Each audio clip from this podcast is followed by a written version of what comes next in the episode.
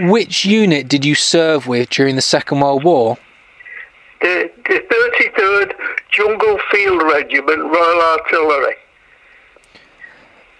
Please can you recall to us where you were on the 8th of May 1945? Gosh, 8th of May? Oh, we were, uh, we were chasing them out of Toungoo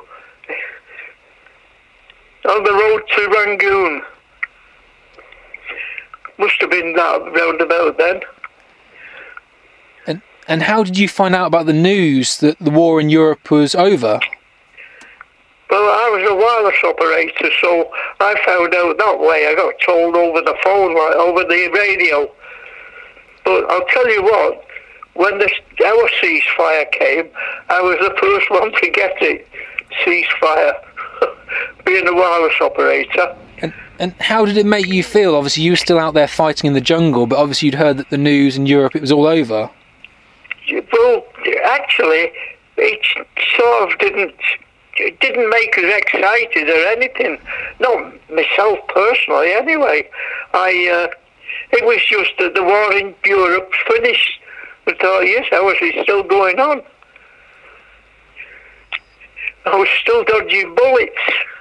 Did you think that oh now the war in Europe's over that things on this front are going to progress in terms of getting more supplies, more men coming to help?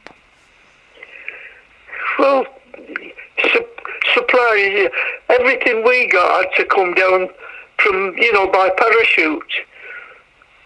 Uh, very little came by road. We, we only got what they could put on parachutes.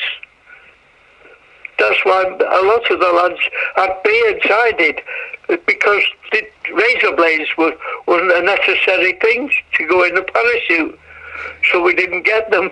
uh, yeah, it was mostly food and ammunition that we got that they used to drop for us. Please, can you tell me about what you can remember from VJ Day? VJ Day, we heard the first thing I knew was that we we got the ceasefire and that they uh, dropped the bomb on Japan. But uh, there never seemed to be any excitement about it at all. To be quite honest, I think everybody was fed up with it all, you know. Uh, how can I say? It's such a long time ago. I was only a young man then. Was there a sense of relief it was all over? Oh, it was a relief that it was all over, yes. Oh, yes. The best news we got was about a week afterwards, a week after the ceasefire. The, uh, I got a telephone call, and I, I could tell the brigadier's voice, and uh, he wanted to speak to my colonel. So I put him through, but I kept my hand listening in on the uh, telephone, and this voice said, uh, "Can you men be ready to go to the UK in two days' time?" Now that was the excite, most exciting thing that we ever heard.